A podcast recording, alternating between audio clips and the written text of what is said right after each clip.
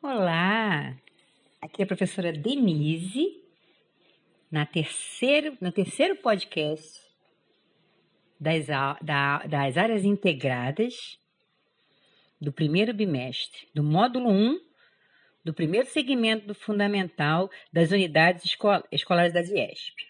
Sejam todos bem-vindos. Olha quanta coisa a gente já conseguiu acumular de conhecimento bacana. Já trabalhamos as famílias do B, do C, do D, do F, do G, do J. E hoje a gente vai conversar sobre as famílias do L, do M e do N. Vamos trabalhar um texto voltado para essas famílias. Vamos conhecer palavras que tenham essas famílias. Vocês repararam que as famílias que a gente está apresentando para vocês, elas podem estar no início, no meio ou no fim da palavra?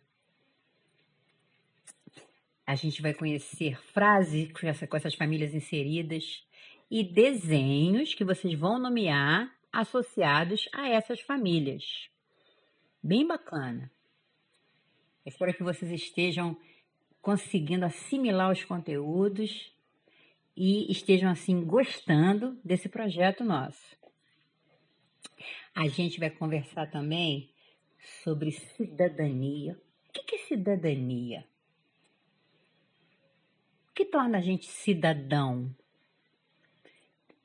Ser cidadão incorre em ter direitos? O cidadão tem deveres?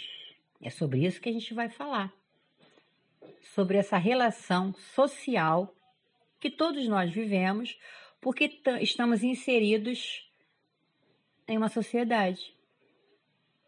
O que é estar inserido numa sociedade? É viver nesse meio, né? A gente também vai conversar de uma coisa muito séria e muito importante para a saúde, que é o uso correto dos remédios e a importância das vacinas.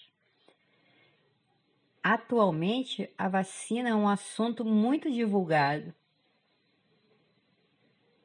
E os remédios, eles servem para nos curar das doenças.